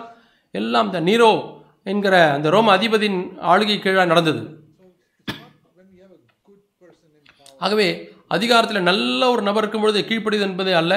நோ, இல்லை, அப்படி அல்ல. ரோமர் பதிமூன்றாம் அதிகாரம் ஒன்றாம் வசம் வாசி வாசிக்கிறோம் தேவனாலே என்ற ஒரு அதிகாரமும் இல்லை, உண்டாயிருக்கிற அதிகாரங்கள் தேவனாலே நியமிக்கப்பட்டிருக்கிறது என்று வாசிக்கிறோம். பவுலே, இந்த ஆள் நீரோ அவன் தேவனால் ஏற்படுத்தப்பட்டவனா என்று கேட்டால் பவுல் சொல்கிறார், ஆம், பரிசுத்த ஆவியானவரும் ஆம் என்று சொல்கிறார். உலகத்தில் உள்ள அதி அதி அதி அநேக அதிபதிகள், கிட்டத்தட்ட தொண்ணூத்தொம்பது சதவீதத்தினர் அவளுக்கு இயேசு கிறிஸ்துவிலே விசுவாசம் இல்லை. அவள் மனு மறுபடியும் பிறக்கவில்லை பிறக்கவில்லை எங்கே நீங்கள் மறுபடியும் பிறந்த கிறிஸ்தவர் ஒரு நாட்டை ஆளுகிறார் என்று பார்க்கிறீர்கள். ஒன்று ரெண்டு எங்கேயும் அங்கேயும் இருக்கலாம். ஆனால் அதில் அநேக மறுபடியும் பிறந்த நிலைக்கு போனாலும் கூட அவர்கள் ரட்சிப்பை எழுந்து விடுகிறார்கள். அவர்கள் ஆளுகைக்கு வந்தபோது பொய் சொல்கிறார்கள், தவறு செய்கிறார்கள். ஆகவே மறுபடியும் பிறந்த ஒரு கிறிஸ்தவர் அதிகாரத்தில் இருப்பது என்பது மிகவும் அரிதாக இருக்கிறது. ஆகவே தங்களை கிறிஸ்தவர்கள் அழைத்துக் கொண்டாலும், கிறிஸ்தவர்கள் அல்லாதவர்களை அழைத்துக் கொண்டாலும், அவர்கள் தேவனுடைய பிள்ளைகள் என்று சொல்கிறார். அவர்கள் பேர் கிறிஸ்தவர்கள் தான், மற்ற எந்த மதத்தை காட்டிலும் பேர் கிறிஸ்தவர்களாக இருந்தார்கள். ஒருவேளை அஞ்சு கிறிஸ்துவாக இருக்கலாம். ஆனால் என்ன சொல்லப்பட்டிருக்கிறது, தேவனாலே அன்றி ஒரு அதிகாரமும் இல்லை. அவர்கள் தேவனாலே நியமிக்கப்பட்டவர்கள்.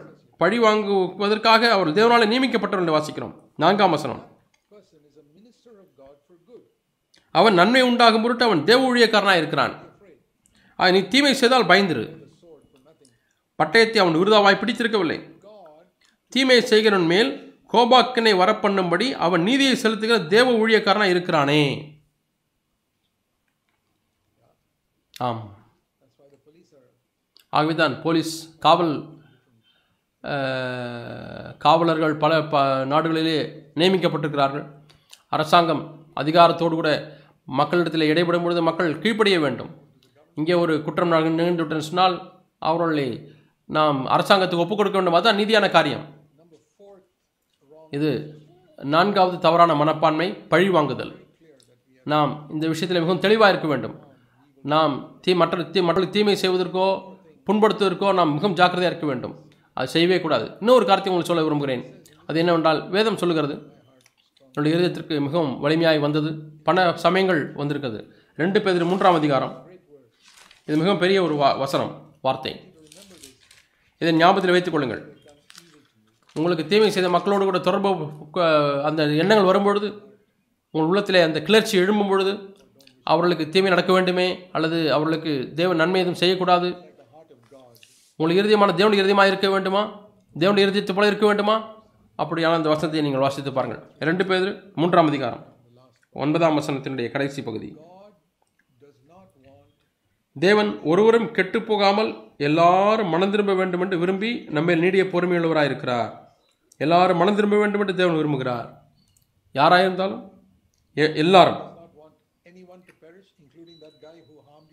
ஒருவரும் கெட்டு போகாமல், உங்களுக்கு தீமை செய்தவர்கள், உங்களுக்கு உங்களை ஏமாற்றினவர்கள், உங்கள் குடும்பத்துக்கு தீமை செய்தவர்கள் என்ன செய்திருந்தாலும் சரி, அவர்கள் கெட்டு போகாமல், ஒருவரும் கெட்டு போகாமல் என்று வாசிக்கிறோம். எல்லாரும் மனம் திரும்ப வேண்டும். அந்த உங்களுக்கு எவ்வளோ தீமை செய்தவர்கள், உங்களை ஏமாற்றினவர்கள், உங்கள் குடும்பத்துக்கு தீமை செய்தவர்கள், ஒருவேளை உங்கள் குடும்பத்தில் யாரையாவது ஒரு கொலை செய்திருக்க கொலை செய்திருக்கலாம், அவள் எல்லாரும் மனம் திரும்ப வேண்டும் தேவன் விரும்புகிறார். இப்பொழுது என்னுடைய கேள்வி என்னவென்றால், உங்களுடைய இருதயமான தேவனுடைய இருதயத்தோடு ஐக்கியப்பட்டிருக்கிறதா? அந்த நபரை குறித்து எண்ணும் பொழுது பிசாசு எல்லா விதமான எண்ணங்களும் நம்முடைய மனதிலே கொண்டு வருகிறான். அவனுக்கு தீமை நடக்க வேண்டும், ஏதாவது ஒரு தீங்கு நடக்க வேண்டும், தே அவனுக்கு அவன் ரட்சிக்கப்படவே கூடாது, அவன் நரகத்துக்கு போக வேண்டும். அது தேவனுடைய இறுதியம் அல்ல. நான் இயேசு நாமத்தில் உங்களுக்கு சொல்கிறேன், அப்படிப்பட்ட எண்ணங்கள் உங்களுக்கு இருக்குமானால், அவர் எவ்வளோ தீமையை உங்களுக்கு செய்திருந்தாலும், நீங்கள் தேவனோடு கூட உங்கள் இறுதியமானது ஐக்கியப்பட்டில்லை. ஏனென்றால் தேவன் யாரும் கெட்டுப்போக அவர் விரும்பவில்லை. வியப்பான ஒரு வசனம். அவள் எவ்வளோ தீமை செய்ததுன்னா ஒரு தீவிரவாதியாக இருக்கலாம். தேவனுடைய வார்த்தையை நான் நம்புகிறேன். தேவன் அவனும் கூட கெட்டுப்போக விரும்பவில்லை.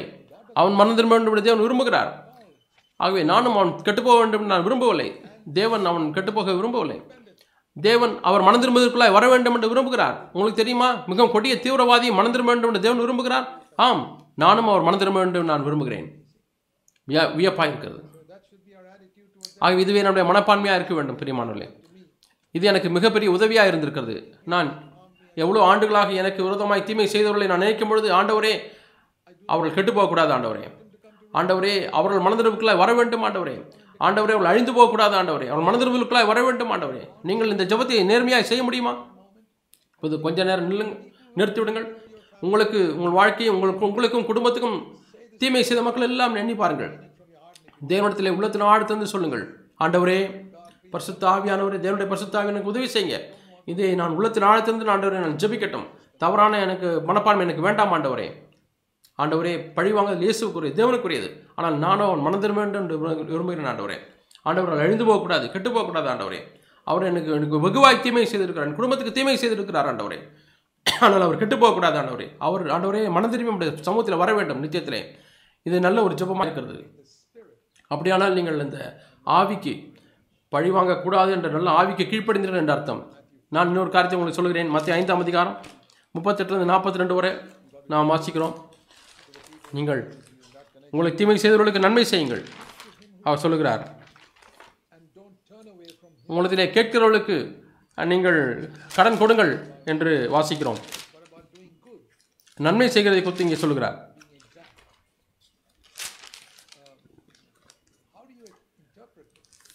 இதை எப்படி நீங்கள் வியாக்கியானம் பண்ணலாம்? என்னுடைய சொந்த சாட்சியை நான் உங்களுக்கு சொல்கிறேன். நான் ஒரு இளம் கிறிஸ்தவனாய் இருந்தேன். தேவனுடைய வார்த்தைக்கு அப்படியே கீழ்ப்படிய வேண்டும் என்று விரும்பினேன். நான் ஒரு புது கிறிஸ்தவனாக இருந்தேன். நான் மனந்து ஞானஸ்நானம் பெற்ற பிறகு ஒரு வருஷம் கழித்து, அப்படி எனக்கு இருபத்தி ரெண்டு வயதாக இருந்தது. நான் தேவனுடைய வார்த்தையை மிகவும் சீரிய முறையில் எடுத்துக்கொண்டேன். ஆக உன்னுடைய கேட்கிறவனுக்கு நீ கொடு என்று சொல்கிறார். நான் கப்பல் படையில் வேலை செய்து கொண்டிருந்தேன், நிறைய சம்பளம் வாங்கி கொண்டிருந்தேன். ஆயிரத்தி தொள்ளாயிரத்தி அறுபத்தி மூன்றாம் வருஷம் அறுபத்தி நான்காம் வருஷம் அப்படி எனக்கு இருபத்தி நான்கு வயதாக இருந்தது. எங்களுடைய சபையில் நான் ஒரு சபைக்கு போய் கொண்டிருந்தேன். அங்கே இளம் கப்பற்படையில் வேலை செய்கிறவர்கள் இருந்தார்கள். என்னை காட்டிலும் மிகவும் குறைவான சம்பளம் வாங்கினவர்கள். திருமணமாகி குழந்தைகள் இருந்தது. ஒரு சகோதரன் இடத்துல வந்து கேட்டார், சகோதரர் ஜாக் அவர்களே, எனக்கு கொஞ்சம் தொகையை நீங்கள் கடனாக கொடுங்கள், அடுத்த மாதம் நான் கொடுத்து விடுறேன்னு சொன்னார். நான் இந்த வசனத்தை எண்ணி பார்த்தேன். உன்னிடத்தில் கேட்கிறவனுக்கு கொடு, உன்னிடத்தில் கடன் வாங்க விரும்புகிறவனுக்கு முகம் கொடாதே. மத்திய ஐந்து நாற்பத்தி ரெண்டு எவ்வளோ கேட்டார் எனக்கு தெரியவில்லை. ஆனால் மாதத்திலே அடுத்த மாதம் வந்து அவனுக்கு பணத்தை நான் கொடுத்தேன். அடுத்த மாதம் வந்தது. அப்பொழுது அவர் சொல்கிறார், சகோதர் ஜாக், எனக்கு பணத்தை கொடுக்க முடியவில்லை, இன்னும் எனக்கு கடன் இருக்கிறது, நான் அடுத்த மாதம் திருப்பி கொடுத்து இன்னும் பணம் கொடுங்கள் என்று கேட்டார். அப்படி நான் இந்த வசனத்துக்கு போனேன். கடனத்தில் கேட்கிறவனுக்கு நீ முகம் கொடாதே. ஆகவே நான் பணத்தை கொடுத்தேன். அடுத்த மாதம் அவர் வந்து சொன்னார், என்னால் கொடுக்க முடியவில்லை, எனக்கு இன்னும் கொஞ்சம் பணம் கொடுங்கள். இப்படியே நடந்து கொண்டிருந்தது. அதிர்ஷ்டவசமாக அவர் வேறு ஒரு இடத்திற்கு வேலை மாற்றமாகி போய்விட்டார். அந்த நான் இருக்கக்கூடிய ஊரில் அவர் இல்லை. அதற்கு பிறகு நான் கேள்விப்பட்டது என்னவென்றால், அவர் போய் பின்வாங்கி போய் அவர் குடிக்க ஆரம்பித்தார். பணத்தை எல்லாம் குடிக்க செலவழித்தாள். அவர் சாராயத்தையும் விஸ்கியையும் குடிக்க ஆரம்பித்தார். இப்படிலாம் நான் கேள்விப்பட்டேன். நான் அவருக்கு ஒரு கடிதத்தை எழுதினேன். சகோதரனே, உங்களுக்கு உதவி செய்வதற்கு, உங்களுக்கு தேவையில் இருந்தபொழுது உதவி செய்வதற்கு நான் சந்தோஷமாக இருந்தேன். பணத்தை உங்களுக்கு கொடுத்தேன், தேவனுடைய வார்த்தையின்படியாக கொடுத்தேன். ஆனால் இப்பொழுது நீங்கள் அந்த பணத்தை எல்லாம் பிசாசுக்கு கொடுக்கிறீர்கள். குடிப்பதன் மூலமாக, சாராயத்தை வாங்குவதன் மூலமாக, உங்களுக்கு சரி கெடுப்பதன் மூலமாக நீங்கள் நான் கொடுக்கக்கூடிய பணத்தை நீங்கள் பிசாசுக்கு கொடுக்கலன்னு சொன்னால் அந்த பணத்தை எனக்கு திருப்பி கொடுத்து விடுங்கள். நான் ஏழையில் உள்ள ஒரு இன்னொரு சகோதரனுக்கு நான் உதவி செய்ய முடியுமே. ஆகவே தயவுசெய்து நான் கொடுத்த பணத்தை திரும்பி கொடுங்கள் என்று கேட்டேன். அவர் மிகவும் கோபப்பட்டு விட்டார். அவர் எனக்கு பதில் எழுதினார், எனக்கு ஒரு கடிதத்தை எழுதினார். என்னுடைய சபையில் இருக்கக்கூடிய போதகர் கூட இந்த அளவுக்கு க காரத்து கடி கடினமாக என்னிடத்துல பேசவில்லை, காரசாரமாய் பேசவில்லை. சரி, நான் இனிமேல் பணத்தை கேட்க மாட்டேன் என்று சொல்லிவிட்டேன். அதை மறந்து விடுங்கள் என்று சொல்லிவிட்டேன். அது போய்விட்டது. அப்பொழுது நான் ஆண்டவரிடத்தில் போனேன். ஆண்டவரே, நான் ஒரு கிறிஸ்தவனாக இருக்கிறேன், எனக்கு பல காரியங்கள் தெரியவில்லை. ஆண்டவரே, நான் இங்கே என்ன தவறு செய்தேன்? ஆண்டவரே, என்னுடைய வார்த்தைக்கு தானே நான் கீழ்ப்படிய விரும்பினேன், பணத்தை கொடுத்தேன். ஆண்டவரே, இப்பொழுது அவன் பிசாசுக்கு பணத்தை எல்லாம் கொடுத்து விடுகிறானே. அந்த நாளிலே நான் மறக்காத ஒரு பாடத்தை நான் கற்றுக்கொண்டேன். உங்களோடு கூட பகிர்ந்து கொள்கிறேன். ஆண்டவர் என்னை பார்த்து சொன்னார், இந்த கட்டளை சரிதான், ஆனால் உன்னுடைய பணத்தை தான் நீ கொடுக்க முடியும். நீ வேறொருடைய பணத்தை வாங்கி அவர் கொடுக்க முடியாது. நீ ஐந்தாயிரம் ரூபாய் வேறொரு கொடுத்த பணத்தை வைத்திருக்கிறாய். யாராவது ஒருவர் வந்து, ஜாக், எனக்கு அந்த ஐந்தாயிரம் ரூபாய் கொடுக்கல என்று கேட்டால் நீங்கள் என்ன சொல்லுவீர்கள்? அதுலேருந்து ரெண்டாயிரம் ரூபாய் கொடு என்று கேட்டால் என்ன சொல்லுவீர்கள்? ஏய், அது என்னுடைய பணம் அல்ல, அந்த எனக்கு கொடுத்த அவரிடத்தில் நான் கேட்டுட்டு நான் உங்களுக்கு அந்த ரெண்டாயிரம் ரூபாய் கொடுக்குறேன் என்று சொல்லுவேன். அவர் ஒத்துக்கொண்டால் நான் கொடுக்குறேன். ஆண்டவர் சொன்னார், உனக்கு தெரியுமா, நீ சம்பாதிக்கக்கூடிய எல்லா பணமும் என்னுடையது. நீ விரும்புகிறபடி அந்த பணத்தை நீ செலவு செய்ய முடியாது. நீ முதலாவது என்னிடத்துல கேட்டிருக்க வேண்டும். அந்த நபருக்கு கொடுக்குவதற்கு முன்பாக என்னிடத்துல கேட்டிருக்க வேண்டும். கொடுப்பதற்குள்ள இருதயம் இருதயம் இருக்க வேண்டும், தேவையில்லை இல்லவர்களுக்கு. ஆனால் நீங்கள் தானாக கொடுக்கக்கூடாது, தேவனிடத்தில் கேட்க வேண்டும். என்றால் அவர்தான் நீ உனக்கு இருக்கக்கூடிய ஒவ்வொரு ரூபாய்க்கும் பைசாவுக்கும் அவர்தான் ஓனர், அவர்தான் அதனுடைய உடைமையாளர். ஆகவே இந்த பூமியில் உள்ளதான் எல்லா பணமும் தேவனுக்குரியது என்று குழந்தைகளை வாசிக்கிறோம். ஆகவே ஒரு ஒரு பாடத்தை நான் கற்றுக்கொண்டேன். அதற்கு பிறகு எப்போதான் இடத்துல கனவு வாங்க பணம் வருகிறார்களோ, நான் தேவனிடத்தில் இப்போ கேட்பேன், ஆண்டவரே, நான் இந்த மனிதனுக்கு நீர் உள்ளத்தில் சமாதானத்தை கொடுத்தா நான் கொடுப்பதற்கு தயாராக இருக்கேன் ஆண்டவரே. பிறகு நான் அப்படி ஜபிக்கக்கூடிய ஜபத்துக்கு சில அற்புதமான பதில்கள் வந்திருக்குது. ஒரு ஒரு உதாரணத்தை சொல்கிறேன். ஒரு மனிதர் என் வீட்டுக்கு வந்தான். ஒரு மனிதர் அவர் முழு நேர ஊழியர் போல நடித்தார். அவர் தேவையில் இருக்கிறார். நான் இந்த இடத்துக்கெல்லாம் பிரயாணம் பண்ண வேண்டும், நான் பெரிய கதையை நான் விளக்கத்தை சொல்ல விரும்புகிறேன், எனக்கு போதுமான பணம் இல்லை என்று சொன்னார். போவதற்கு எனக்கு ப டிக்கெட் வாங்குவதற்கு பணம் இல்லை, ட்ரெயினுக்கு நான் போக வேண்டும், அதில் பாதியாவது எங்களுக்கு தருவீர்களா என்று கேட்டார். நான் மீதி பாதியை வேறு இடத்துல வாங்கிக் கொள்ளுன்னு சொன்னார். ஆகவே கொஞ்சம் காத்திருங்கள் என்று சொல்லி நான் வேறு அறைக்கு போனேன். நான் ஜெபித்தேன், ஆண்டவரே, நான் என்ன செய்யட்டும், இது உடைய பணம் ஆண்டவரே. ஆண்டவர் என்னிடத்தில் சொல்வது போல உணர்ந்தேன், முழு பணத்தையும் கொடுத்து விடு, முழு ப பிரயாணத்துக்குரிய பணத்தையும் கொடுத்து விடுன்னு சொன்னார். நான் போய் சொன்னேன், நீங்கள் எனக்கு பாதி இப்போ பிரயாண தொகை தான் கேட்டீங்கன்னா, நான் முழு பிரயாணத்தையும் கொடுக்குறேன் சமாதானமாக என்று சொன்னேன். அவர் சந்தோஷமாக இதை எடுத்துக்கொண்டு போய்விட்டார். கொஞ்சம் நேரம் கழித்து வேறு மக்களுக்கு நான் கற்றுக்கொண்டது என்னவென்றால், அந்த மனிதன் ஒரு ஏமாற்றுக்காரன், அவன் கிறிஸ்தவ ஊழியன் போல நடிக்கிறான். அநேக கிறிஸ்தவ ஊழியர்கள் அவர்கள் ஏமாற்றுக்காரர்களாக இருக்கிறார்கள். அதை நான் கண்டுபிடித்தேன். நான் இன்னுமாய் ஜெபித்தேன், ஆண்டவரே நான் தொந்தரவு செய்ய அந்த மனிதனை மீண்டுமா ஏமாற்றி விட்டான் என்று சொல்லி நான் சல்லமடைந்தேன். ஆண்டவர் என்னிடத்தில் சொன்னார், அவனை மன்னித்து விடு, நீ கொஞ்சம் பணத்தை எழுந்து விட்டாய், ஆனால் அவனும் அவன் ஆத்மாவை எழுந்து விட்டான், அவனுக்காக ஜெபி. நீ என்ன எழுந்து விட்டாய்? நீ கொஞ்சம் பிரயாண டிக்கெட் தானே, ட்ரெயின் பிரயாண டிக்கெட் பணம் தானே, அவன் தன்னுடைய ஆத்மாவை எழுந்து விட்டானே, அதை குறித்து நீ சலனமடைகிறாயா? நான் ஆண்டவரத்திலே ஜெபித்தேன், ஆண்டவரே அவனை மீண்டும் என் இடத்தில் கொண்டு வரும், அவரிடத்தில் நான் பேசுகிறேன். ஆண்டவரே நீங்கள் நம்புகிறீர்களோ இல்லையோ, ஒரு சில மாதங்கள் கழித்து அவர் திருவிழா வந்தார். ஐ எப்படி இருக்கிறீர்கள் என்று கேட்டேன். அவர் என் வீட்டுக்கு வந்தார், இன்னும் ஒரு கதையை சொல்ல ஆரம்பித்தார், இன்னொரு பெரிய கதையை சொன்னார். அதெல்லாம் பொய்யான கதைகள். நான் இருபது நாலு ஐந்து நிமிஷங்கள் கேட்டேன். அவர் என்னை ஏமாற்ற என்று எண்ணினார். அதனுடைய முடிவில் அவர் சொன்னார், நான் சொன்னேன், கவனி, உன்னை குறித்து எல்லாவற்றையும் நான் கண்டுபிடித்து விட்டேன், நீ ஒரு ஏமாற்றுக்காரன் என்பதை கண்டுபிடித்தேன், நீ ஏமாற்றுக்காரன், போலியான ஆள், உன்னை நான் போலீஸுக்கு நான் ரிப்போர்ட் செய்து விடுவேன். ஆனால் நான் அதை செய்யவில்லை. ஆனால் நீ ஒன்றை செய்ய வேண்டும், நீ மனம் திரும்பலின் கிரியாக சகைவை போல என்னத்தை திரும்பி கொடு, என்னத்திலிருந்து நீ நீ என்னத்திலிருந்து பெற்றுக்கொண்ட பணத்தை திரும்பி கொடு, எனக்கு தேவையில்லை, ஆனால் உனக்காக நான் சொல்லுகிறேன். நீ மற்ற மக்களை ஏமாற்றி விட்டாய், நீ போ, நீ என்னெல்லாம் ஏமாற்றி விட்டாயோ மற்றவற்றிலிருந்து அதையும் கொடுத்து விடு, இல்லாவிட்டால் நான் இங்கே ஒரு விளக்கு நான் காரியங்களாக வைத்திருக்கிறேன், நான் போலீஸிலே போய் அறிக்கை ரிப்போர்ட் பண்ண முடியும். மீண்டுமா இது நீ எங்கேயாவது நீ செய்வாய் என்று சொன்னால், கேள்விப்பட்டால், நான் கண்டிப்பாக போலீஸிலே போய் நான் புகார் கொடுத்து விடுவேன். அடுத்த நாள் வந்து என்னிடத்தில் பணத்தை திருப்பி கொடுத்தார். நான் அவருக்கு சொன்னேன், தயவு செய்து திரும்பி செய்யாதே, அவர் ரட்சிக்கப்பட்டு விட்டார் என்று நான் நம்புகிறேன். ஆகவே இது நான் கண்டுபிடித்த ஒரு மாதிரி. யாராவது உங்களுக்கு வந்து பணம் கேட்டால் தேவனிடத்தில் போங்கள், ஆண்டவருடைய சித்தத்தை தேடுங்கள். ஆண்டவரே இந்த பணம் உம்முடையது, ஆண்டவரே நான் விரும்பினபடி நான் கொடுக்க விரும்பவில்லை, ஆண்டவரே நீர் வழிநடத்தும், ஆண்டவரே அந்த நபர் கண்டிப்பாக மன்னித்து மனம் திரும்பி விட்டார் என்று நான் உண்மையாலுமே நம்புகிறேன். ஒரு நாளே அவரை நான் பார்ப்பேன். அவர் என்னை ஏமாற்றினபடினாலே ஒரு நாளே அவருக்காக நான் ஜெபித்தேன். ஆகவே இது அற்புதமான ஒரு காரியம். நீங்கள் எல்லா சூழ்நிலையும் தேவனுக்கு நீங்கள் செவிடுக்களாக இருந்தால், மனிதன் அப்பத்தினாலே மாற்றம் மாத்திரமில்லை, தேவனுடைய வாயிலிருந்து புறப்படுகிற ஒவ்வொரு வார்த்தையினாலும் பிழைப்பான். ஒவ்வொரு நாளும் ஒவ்வொரு சூழ்நிலையும் தேவன் இடத்தில் என்ன சொல்ல விரும்புகிறேன் என்பதை நான் கேட்க வேண்டும். நான் இங்கே ஏமாற்றப்பட்டு விட்டேன், தேவன் எனக்கு என்ன சொல்ல விரும்புகிறார்? உதாரணமாக, நீங்கள் எங்கேயாவது பணத்தை செலவழித்து செலவழித்து ஏமாற்றப்பட்டு விட்டீர்கள், ஆண்டவர் இடத்தில் கேட்டுங்கள். எப்போதுமே ஆண்டவர் இடத்தில் பாடத்தை கற்றுக்கொள்ள விரும்புகிறார். எப்பொழுதுமே நாம் நம்முடைய தோல்வியிலிருந்து பாடத்தை கற்றுக்கொள்ள வேண்டும். ஒரு காலம் நாம் மற்றவர்களுக்கு தீமையை நாம் விரும்பவே கூடாது. யாருமேதும் பழி வாங்கக்கூடாது. பழிவாங்கல் கர்த்தருடையது. நாம் முழுமையாக நாம் மன்னித்து விட வேண்டும். நம்முடைய இருதயமானது நல்ல எண்ணங்களை நிரம்பி இருக்க வேண்டும். இருதயத்தில் சுத்த உணர்வு பாக்கியவான்கள், அவர்கள் தேவனை தரிசிப்பார்கள். நம்முடைய இருதயம் சுத்தமாக இருந்தால் நான் அங்கே தேவனை நான் பார்ப்பேன்.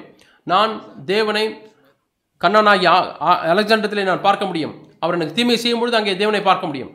நான் பழி வாங்க மாட்டேன். தேவன் அவனிடத்தில் இடைபடுவராக. நான் தேவனை என் வாழ்க்கையில் நடக்கக்கூடிய எல்லா சமூகங்களிலும் தேவனை பார்க்க முடியும். இயேசு தேவன் எல்லா இடங்களிலும் பார்த்தார். உங்களுக்கு தெரியுமா? அங்கே அங்கே ப படை வீரர்கள் வருகிறாள், இயேசுவை பிடிக்க முடியாது வருகிறார், போர் வீரர்கள் வருகிறாள், யூதாஸ் காரியத்தில் வருகிறான். பேதுரு அங்கே யூதாஸை பார்த்து தன்னுடைய பட்டத்தை எடுத்து அவன் விட்ட போகிறான். பேதுரு அவர் மீனவராக இருந்தார். அவருக்கு பட்டத்தை எப்படி பயன்படுத்துவது என்று தெரியவில்லை. ஆகவே வெட்டும் பொழுது அவர் அந்த மல்கியூசனுடைய காதை வெட்டி விட்டார். இயேசு அதை உடனே எடுத்து சுகப்படுத்தி அந்த காதை ஒட்ட வைத்தார். ஆனால் இயேசு என்ன சொன்னார் பாருங்கள், உன்னுடைய பட்டத்தை திரும்ப உரையிலே போடு என்று சொன்னார். பேதுரை பார்த்து, நீ பழி வாங்க வேண்டாம், இந்த பாத்திரம் என் பிதாவான எனக்கு அனுப்பியிருக்கிறார், இதில் நான் நிடி குடி பானம் பண்ண வேண்டாமா? ஆகவே ஜனங்கள் தீமை செய்ய என்பது கண்ணுக்கு கண் பல்லுக்கு பல் என்று சொல்ல வேண்டாம். இயேசுடைய அடிச்சோடை பின்பற்றுங்கள். பிதாவானன் கொடுத்த இந்த பாத்திரம், அதை நான் குடிப்பேன் சொல்லுங்கள். என்னை பாதுகாக்க விரும்புகிறவர்களே, அதை நீங்கள் பட்டயத்தை உரையிலே போடு என்று சொல்ல வேண்டும். ஆண்டுதான் என்னை பாதுகாக்கிறவர். அதான் கிறிஸ்துவனுடைய ஆவி. யாராவது காது வெட்டப்பட்டால் அதை ஒட்ட வேண்டும். பிதாவன் அனுப்பின பாத்திரத்திலே நான் குடிக்க வேண்டாமா? ஆகவே பேதுரு யூதாஸ் காரியத்தை பார்த்தான். இயேசு பரலோக தகப்பனை பார்த்தார். பரலோக பிதா எனக்கு அனுப்பக்கூடிய ஒரு அன்பு கடிதம், காதல் கடிதம், இந்த உலகத்தின் பாவத்துக்காக மறிக்க முடியாக. ஆகவே நடக்கக்கூடிய ஒரு பெரிய சம்பவம் அதுதான். ஆனால் பரலோகத்திலிருந்து அந்த கடிதத்தை கொண்டு வந்த போஸ்ட்மேன் போஸ்ட்மேன் யார் என்று சொன்னால் அது இந்த துர்மார்க்கமான குற்றவாளியான யூதாஸ் காரியத்து யூதாஸ் காரியத்தில் கடிதத்தை கொண்டு வந்தால் என்ன, அந்த கடிதம் பரத்திலிருந்து எனக்கு வந்தது, அதை நான் பெற்றுக்கொள்ளுவேன். இந்த பா பாத்திரம் பிதாவிடத்திலிருந்து வருகிறது. உங்களுக்கு அந்த மனப்பானம் இருக்குமானால் வித்தியாசமான சூழ்நிலைகளே நீங்கள் சந்திக்கக்கூடிய சந்த சூழ்நிலைகளே கண்ணுக்கு கண் பல்லுக்கு பல் என்றல்ல. உங்கள் கண்ணை எழுந்திருக்கலாம், பல்லை எழுந்திருக்கலாம், யாராவது உங்களை ஏமாற்றிருக்கலாம், வஞ்சித்திருக்கலாம். அப்படி நீங்கள் நல்ல மனப்பான்மைகளாக இருக்கும்போது ஆவிக்கிற வளர்ச்சி வாழ்க்கையிலே காண்பிக்க முடியும். நீங்கள் ஆவிக்கிற வாழ்க்கையிலே வளருவீர்கள், கிறிஸ்துவனுடைய சாயலில் வளர முடியும். நாம் ஜெபிப்போம். பரலோக பிதாவே, உமக்கு முன்பாக நாங்கள் தலை வணங்குகிறோம். இந்த வார்த்தைகள் கர்த்தாவே உள்ளத்திலே ஆண்டவர் ஆழமாய் பதிய நாங்கள் ஜெபிக்கிறோம். ஆண்டவரே ஆண்டவரே தேவையுள்ள நேரங்களிலே இந்த வார்த்தைகளுக்கு வரட்டும். ஆண்டவரே இவங்களை நாங்கள் ஞாபகத்தில் வைத்துக் கொள்கிறோம். பரிசுத்தாவின் வல்லமையை நாங்கள் நாடுகிறோம். ஆண்டவரே ஆண்டவரே நம்முடைய வார்த்தையின் போதனையின்படி வாழ எங்களுக்கு உதவி செய்ய மாட்டோம். தாழ்மையாக நாங்கள் கேட்கிறோம். ஆண்டவரே உண்மையாலுமே நாங்கள் இயேசுவை போல மாற விரும்புகிறோம். எங்கள் வாழ்க்கையில் ஒவ்வொரு பகுதியிலும் ஆண்டவர் எங்களுக்கு உதவி செய்கிறார்கள். இயேசு நாமத்தில் ஜெபிக்கிறோம் பிதாவே, ஆமேன்.